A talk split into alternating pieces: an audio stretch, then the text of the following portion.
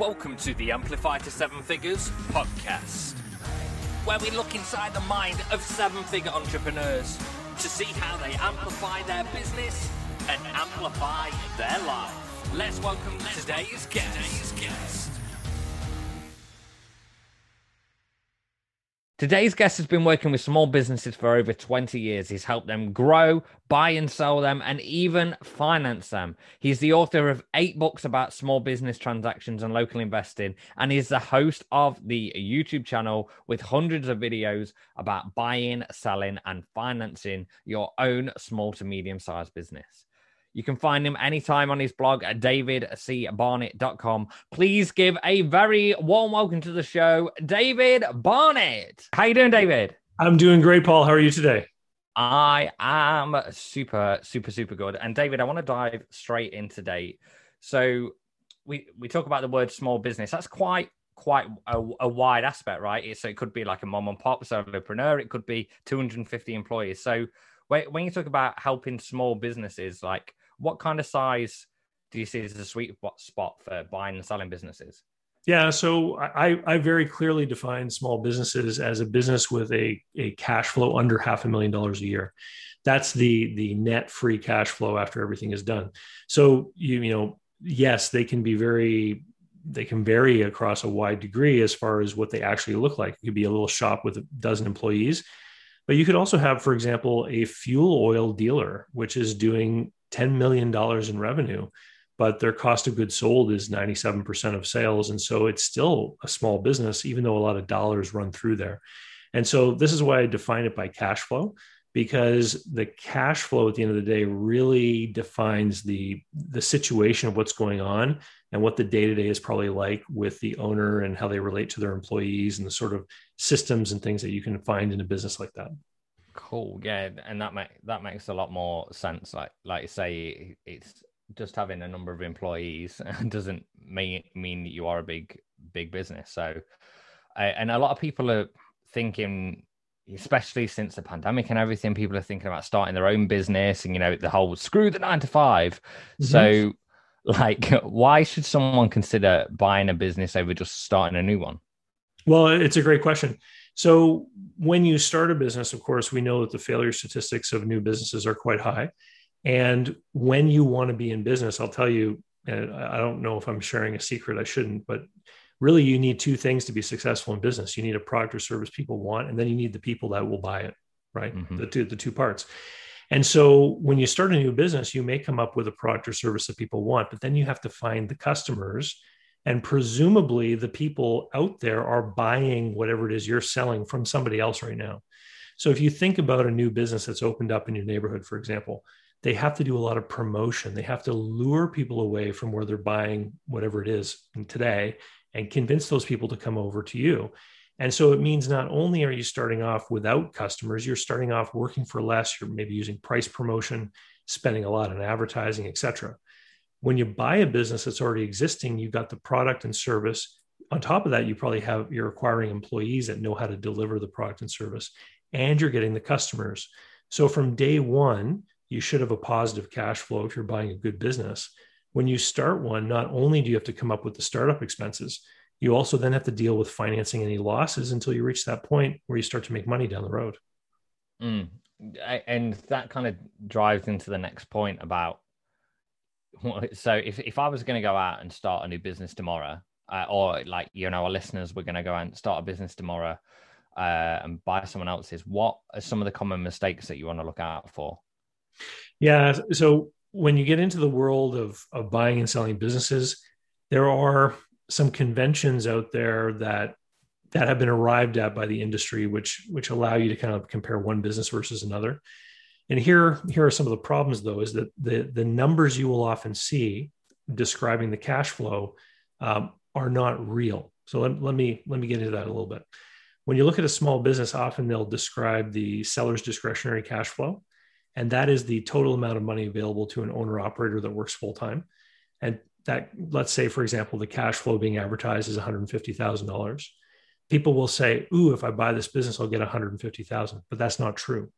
So that 150 figure out of that has to come several things So, number one, any uh, taxes have to be paid out of that money.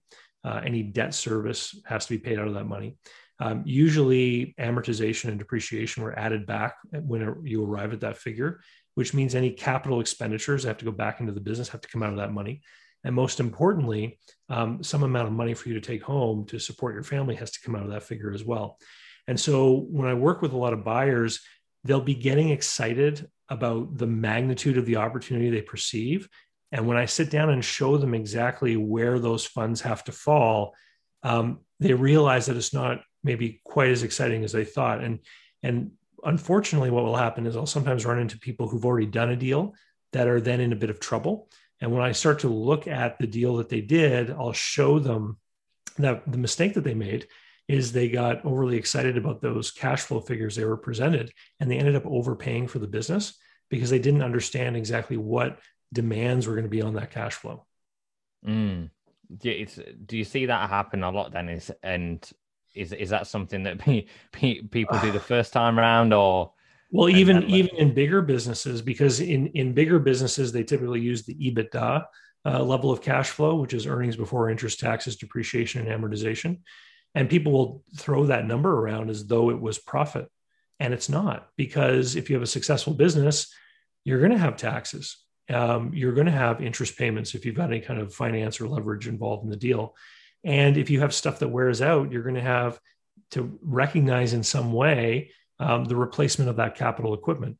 Accountants have come up with depreciation as a method of recognizing that. There are other ways that we sometimes use, but it's important to really get your arms around what exactly is going on in the business, how it's going to fit in with you as the new owner, how it should perform under you as the new owner.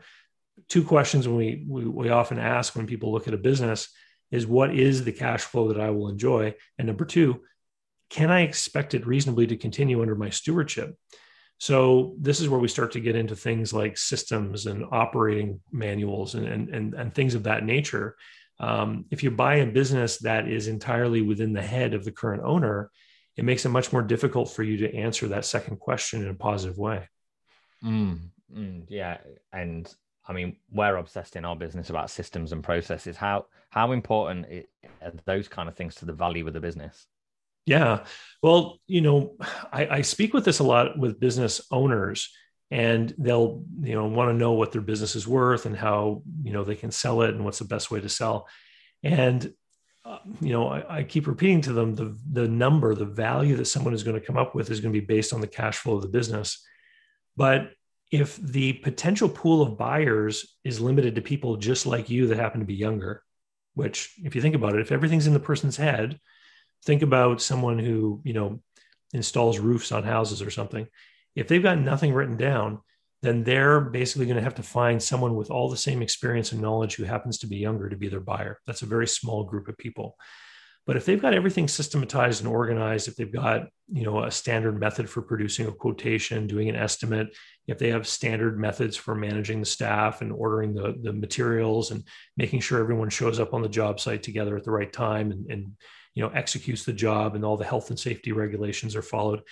Well now you can start to show just about anyone how they can come in and run that business because there's actually an owner's guide an operations manual. And so now what we've done is we've expanded the pool of potential buyers from just those people with certain skills to a whole cast of people. And that ultimately is what's going to make it easier for that person to sell the business. It's going to make it more marketable and we're going to be able to find a potential candidate that much sooner so, so is it almost uh, a supply and demand th- thing then? So it's not so much as operate having the operations dialed in puts the value of the business up. It's actually the fact that it opens up a bigger pool of buyers, so there's more competition competing for the value of the business. Yeah, and you know there can be an impact on price if if somebody sees it just as a disaster and they don't really know what's going on. Then they're going to want to discount the price because, of course, they're afraid that once they take over, more concerns will be discovered or more problems will be uncovered. When you come into a business that's well documented, um, I'll give you an example. Um, I once helped somebody um, sell their restaurant, and in a meeting with the buyer, the buyer said, "You know, I've never been in the restaurant business. I'm concerned that the staff might leave, and I really am going to be relying on those people." And what the seller said was quite interesting. He said, Listen, it's a restaurant. I can guarantee in the next year, all the staff will leave. And he said, This is how I deal with that. And he started to describe the process he used for advertising online to find the best candidates, how he sorted out the serious folks from the people that weren't so serious, how he developed a system for interviewing them, and how he developed these training packages that new candidates would take home with them so that when they showed up on their first day of job, they had some familiarity with what they were going to be doing. And so he described how he used a process and a series of procedures to deal with the problem of turnover. And it completely removed that concern from the buyer's mind. They then realized, okay, this is just like any other problem in the business. How do I advertise? How do I serve the customer? How do I find, you know, make sure there's enough parking, et cetera? Hiring people is exactly the same thing and that's that's interesting. You say you know it's all about it is about systems and processes, and but I also want to know like surely it takes a certain kind of person to buy a business. So what what skills should someone have if they want to go ahead and buy a business? You know, it's it's it's interesting that you asked that because um, you know that Michael Gerber book, E Myth Revisited. You probably read that at some point. The um, most businesses are started by technicians, so people who have a certain skill or trade in a given industry. What I find is that most of the people who buy businesses tend to be a little bit more sophisticated. A lot of them are coming out of careers in middle management of larger organizations. They tend to have a greater understanding and appreciation for systems and methodologies and, and procedures. And they will look at these businesses that are relatively disorganized and they'll see how they can apply their own um, understanding of systems to make the business better. And so, what I like to what I like to say is that a lot of the sellers who started a business have an operational hat on. They think about how they serve customers and what they do every day because they're often busy in the work. Mm-hmm. Whereas the buyers have more of an investment mentality. They're thinking more along the lines of you know how much money will i get if i put this money in if i make investment of x what will my return y be and then you know to make things really great how am i going to grow this and so i use uh, the example often of the small garage that does auto repair you know a guy opens it up because they know they have the skills and then they get busy they hire a second person they the two of them are busy then they hire a third but that first person is still greeting customers answering the phone ordering the parts you know, doing the advertising, meeting with the yellow page guy every year, and can't expand themselves to go beyond, you know, supervising two other people. So they get stuck. And then you see this business sit there for like a decade without any further growth. And someone will come along and buy it and they'll implement a bunch of processes and procedures. They'll hire a front counter person who just takes care of customers and you know ordering parts. And then this new owner can then leverage those systems to start to grow. And then you end up seeing them move to a bigger location where they can have mechanic four five and six. And those are often the skills that the buyer brings because they tend to be a little bit more sophisticated in their thinking. And they're actually looking at the business as an asset to be grown whereas a lot of the sellers look at the business as simply the vehicle of their lifestyle mm, mm. I, I, I don't know if you're like me that like if you go out for a meal anywhere or you, you basically visit any destination that do you look around and go, oh, they could improve that system, that system, that system. They've so much put the value of the business up. It's uh, there's certain places I won't go because I get frustrated. Honest, yeah. honestly, Paul. yeah, yeah, yeah. Don't, don't worry, you're not you're not the only one. I mean, we went uh, we went to Blackpool recently, and uh, we were in a restaurant in there, and it's don't get me wrong, quite quite a quite a nice restaurant on on site, and the the guy who was doing the concierge on the front and actually taking us to the table was like he just hadn't been trained properly to to create that professionalism as well. You know the whole philosophy of fix it now. It, it, it was it was like oh just sorry about that. It's like well firstly give us some money off a bill. And so, you know, and it, it was just like really weird comments and everything. And I was like, but then the first night was amazing with the person that we had. They were just like, so smooth. So yeah, consistency. Do you, feel, do you feel that's something that lack reduces business valuations? Is a lot of the time the consistency doesn't drop down to all the staff. Well, you know, someone who's a really clever buyer would actually be looking for that as an opportunity. Yeah. Because you, you know you know that those operational issues are leading to an overall decline in the potential performance of that business. Someone would go and have the experience that you had and think you know i'm not going to go back there. So if a new owner came in who understood you know the importance of consistent service delivery and everything and they fixed those things well then they could use that business as a platform to build a much more successful business for themselves. Um, i call it the difference between um, learning through you know a, a, standard procedure versus learning through folklore. Um, you can have a business where you know, given restaurants you know i've had groups before where i've been talking about systems in a restaurant. It's an easy example because everyone's been to a restaurant right? And i'll say you know has anyone here ever been to a restaurant? And has everyone anyone here ever worked in one? And i usually get a few hands because a lot of young you know people when they're younger in life they work in restaurants. And i'll say were you ever taught how to put a plate in front of someone and it's not just that you serve from one side and remove from another, but people who've worked in a fancier restaurant might have been taught, for example, that the protein is at six o'clock on the plate. Mm. There's a certain way that the plate is supposed to be sat in front of the guest. And that is drilled into them because everything has to be perfect. When you think about fine dining, for example, you know, people are not really paying those prices for the food. They can get food anywhere. People are paying those prices because of an entire experience package and all of the emotions they're going to experience with the other guests that they're there with during the time that they're in that environment. And so, this is what I point out about businesses like Starbucks all the time. Um, you know, Starbucks, I don't believe is in the coffee business. I believe Starbucks is in the 20 minute vacation business, mm. where people are looking for an escape from the hectic reality of their day to day. And they know that if they go over there and they buy that thing, that expensive coffee, that they're going to be able to sort of you know chill out in that environment with those other people. And they're going to be able to walk away a little while later and feel that they've gotten that little bit of a respite from the from the hectic life that they have.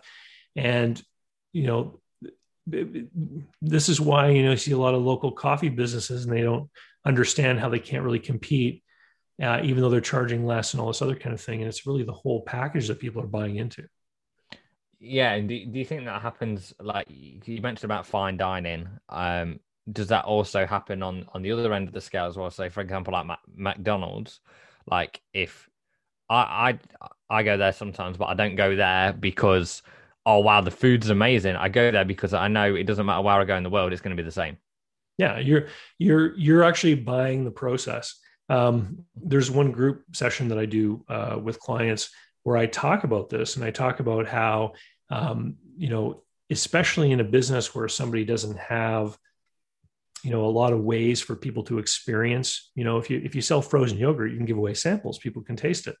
But if you're in a more complex kind of business, how do you convey the fact that people are going to be pleased with the result?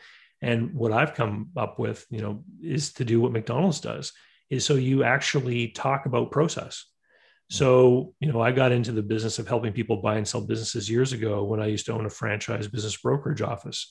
And part of what I had paid for when I got into that franchise business was a checklist that was 200 items long of how you sell a business. Number one, you do this. Number two, you do this. Number three, if this, then skip to number 25. Like, so you didn't go through every item, but it was a systematized order of how you make this happen so that when you end up at the solicitor's office at the end, there isn't a missing piece of paper, right? So that the deal gets to close. And I was in my early 30s at the time when I was doing this. And I would meet with people in their 50s and 60s, and you know, they had gray hair and they were running these multi-million dollar businesses. And they would look at me and I'm sure they were wondering, what's this kid going to do to help me? How can he help me? And I would explain the process. And I would talk about how we had this ordered system of doing business to make sure that we didn't forget anything. And I knew they were likely going to go talk to my competitors afterwards. So I would always remind them, I would say, look, if you're going to go talk to any of my competitors, be sure and ask about their process and see if you know they can show you what they do, knowing full well that none of them had any kind of documented process, right? And so, so I was able to completely set myself apart um, in my own, you know, marketing sales meetings uh, by leaning on the process. And it's very critical, you know, being organized in this way. One of the problems that can come up is when you start to talk about growth through acquisition. So if you have a business already and you go out looking for a business in the same industry, in the same field, you it's very tempting to think, oh, I can just buy them and kind of roll that into my existing business. Mm. And what can happen is you can get conflict between the systems that are in place in both of those businesses. And the very best people who do this growth through acquisition, they approach it with an open mind because sometimes you can make an acquisition, and in that acquisition, you can find a better way to do part of what you're already doing in your existing business. And so I've seen people do mergers and acquisitions and actually adopt systems that they found in the target company and bring them back to the home office uh, because they found some sort of improvement in that in whatever it is that they're doing at that other business the the thing that i've always thought about when it comes to growth through acquisitions is like if if you've got say say for example with our stuff right so if we went to acquire another agency now they've got all their client base and their client culture of what's expected there like how hard is it to transition from a merger perspective to be able to introduce yourself to all those clients where they're like, hey, well, I was paying to work with these guys, not with you. Like how how does how does that swap over and bring together? It's a great question. One of the one of the uh, topics or one of the words that you'll see when you when you get into this world is this uh, thing called goodwill. So goodwill is an accounting term, and it's also a little bit of a fuzzier term that describes how people feel about the business. So, in the strict accounting sense, what goodwill is is the difference between the purchase price of a business and the value of its tangible assets. Mm. So, if you buy a business for a million dollars and there's $500,000 worth of stuff in there, then when you make that acquisition, you're paying for $500,000 of stuff and $500,000 of goodwill because you've agreed to pay a million for the business. Mm-hmm. Now, where does that that goodwill actually represents the feelings of the customer and the community towards that business? That's why they're able to generate a cash flow that's worth more than the things inside the business. But where is that goodwill? It's not, you know, in the name all the time. It's not always in the business all the time. Sometimes the goodwill exists in the relationships, especially with a very small business.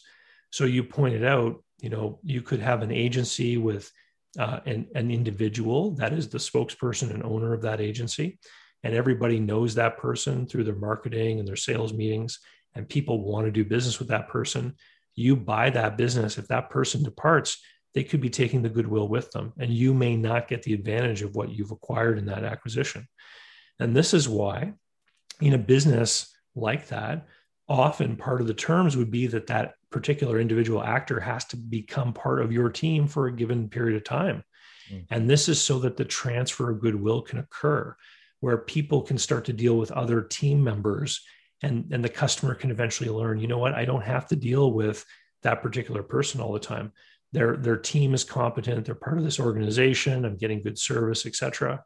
Um, when people are wanting to sell a business, one of the most dangerous things that they can do is is have this you know i don't know what you call it like a cult of personality kind of business where everybody's focused on that one individual um, you know transferring you know let's look at some famous icons right you know colonel sanders right i mean he built kfc when he sold kfc well part of the deal was he had to make himself available for the advertising and promotion because as far as a lot of people were concerned, he was KFC.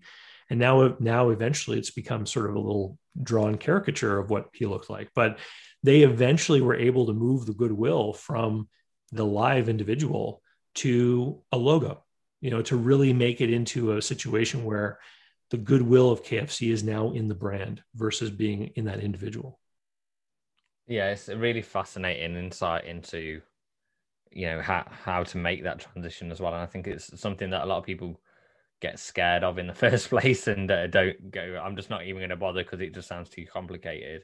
Like if anyone was thinking about doing a merger or acquisition, or you know maybe even buying the first business, like how do you get over those mental blocks of thinking, hey, how, how the hell do I do this?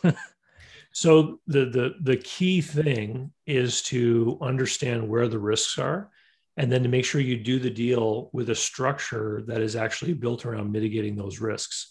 So I'll give you an example. Um, know, most deals, the buyer puts in some money.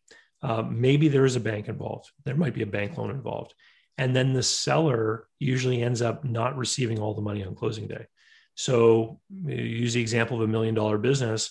The seller might receive six, seven hundred thousand dollars on closing day, and the balance of the money is paid out over several years, maybe with monthly payments. That's called seller financing or seller note. Oftentimes, those payments are contingent upon certain things happening. So, number one, you know, that there wasn't any uncovered, you know, malfeasance or fraud or problems in the business after the takeover, because any of those things would be offset against that note. But number two, there might be some participation level required on the part of the seller. Um, a lot of the times, if a seller is owed money, well, now they have a, an actual vested interest in the success of the buyer. They need the buyer to be successful in order for them to collect the balance of the payments when you have that dynamic, you suddenly have an alignment of the interests of both parties, which means that the seller now is willing to be supportive and give advice.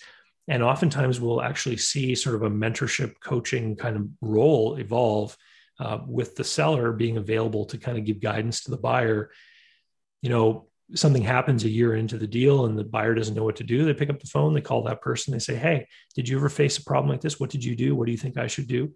And in most of the deals that I've worked on, um, probably with the exception of one or two, Paul, the buyer and seller end up becoming friends because yeah. they spend so much time together through the transition. And then later on, they keep talking to each other, whether it's on the phone or in person, um, that they develop a friendship.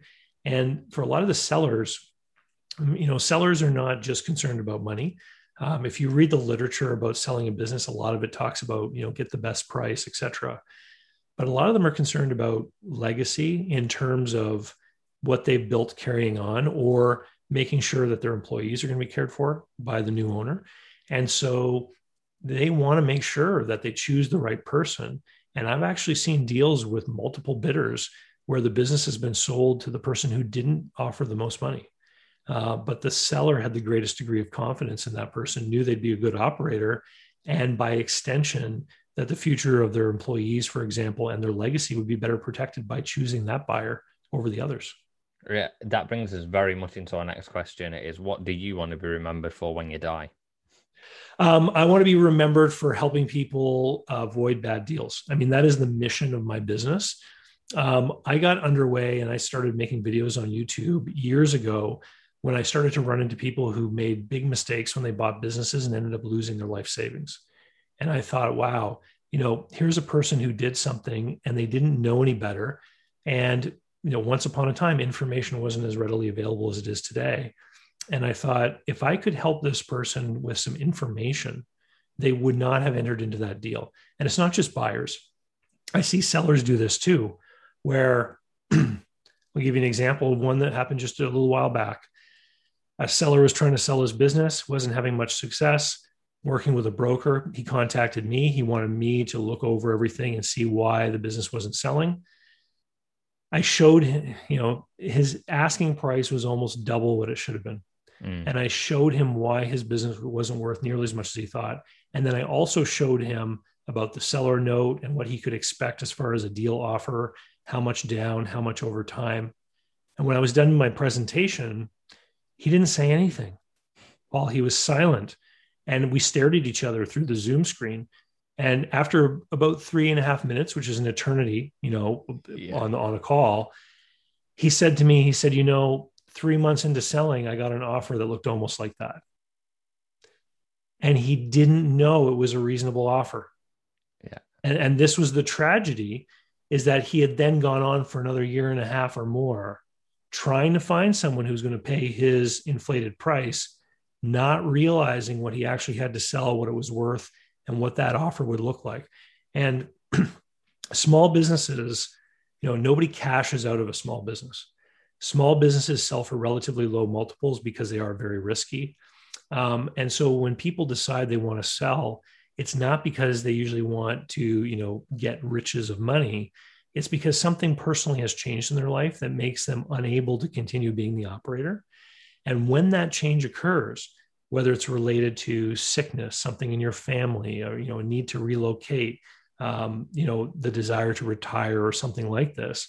Well, once the decision is made, you want to move on to the next chapter. You want to turn the page and go. And so then it becomes about finding an expedient solution under reasonable terms. Because if you keep an owner in there after they've decided they don't want anything to do with the business anymore, what will eventually happen is that their own attitude will cause things to erode in the business. You know, you, you mentioned the restaurant experience you had. Mm.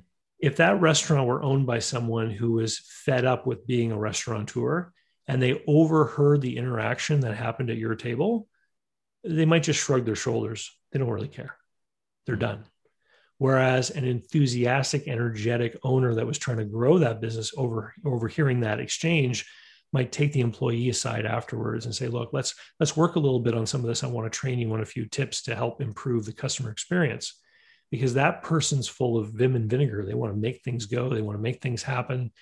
And once that's lost in a business, particularly a small business where almost all of the employees have direct interaction with the owner, the attitude day to day of the owner has a huge impact on what's going to happen and on the energy level that people are going to see between the employees and customers, for example. And I think we can take that as the, the, the quick win to amplify your business today as well. We got two two questions answered in one there. Um, very very much a so if you are the leader of the business, like you know, if you if you still feel you've got the passion for it, be be show up as that person every day, because otherwise, like everything else suffers. You've got to be the leader and the visionary. So that's fantastic stuff, David. And secondly, what seven figure entrepreneur would you nominate to be on the show next? Oh, you know what? I've got a whole list of them amongst my clientele. Why don't I send you a list of a few names? Sure. and uh, and and line up a few people, uh, especially if you want to talk to some who've uh, doubled or tripled their business through acquiring other companies. Fantastic. Yeah, that sounds, that sounds amazing. And then finally, David, where can people find out more about you? Yeah, sure. Um, the best place to go would be my blog site, which is at davidcbarnett.com. And you'll find you know blog posts and links to playlists on YouTube. I'm on YouTube, been on there since 2014. I put out a new video every week based on questions people ask me. So if you're interested in buying and selling businesses or doing business deals, come on over and subscribe. The, the audio feed is also available as a podcast on all the regular sources. Just look for David C. Barnett and you'll you'll find me out there. Fantastic. David, we'll, we'll put all that in the show notes. Really appreciate you having you on the show today. It's been an absolute pleasure. And you have been listening to the Amplify to Seven Figures podcast with me, Paul Ace, and my amazing guest, David Barnett. Please remember amplify your business and amplify your life. Bye for now. Thanks for listening to the Amplify to Seven Figures podcast. To access the show notes, episodes, and this month's giveaway, head over to www.amplifyto7figures.com. Remember, amplify your business, amplify, amplify your, life. your life.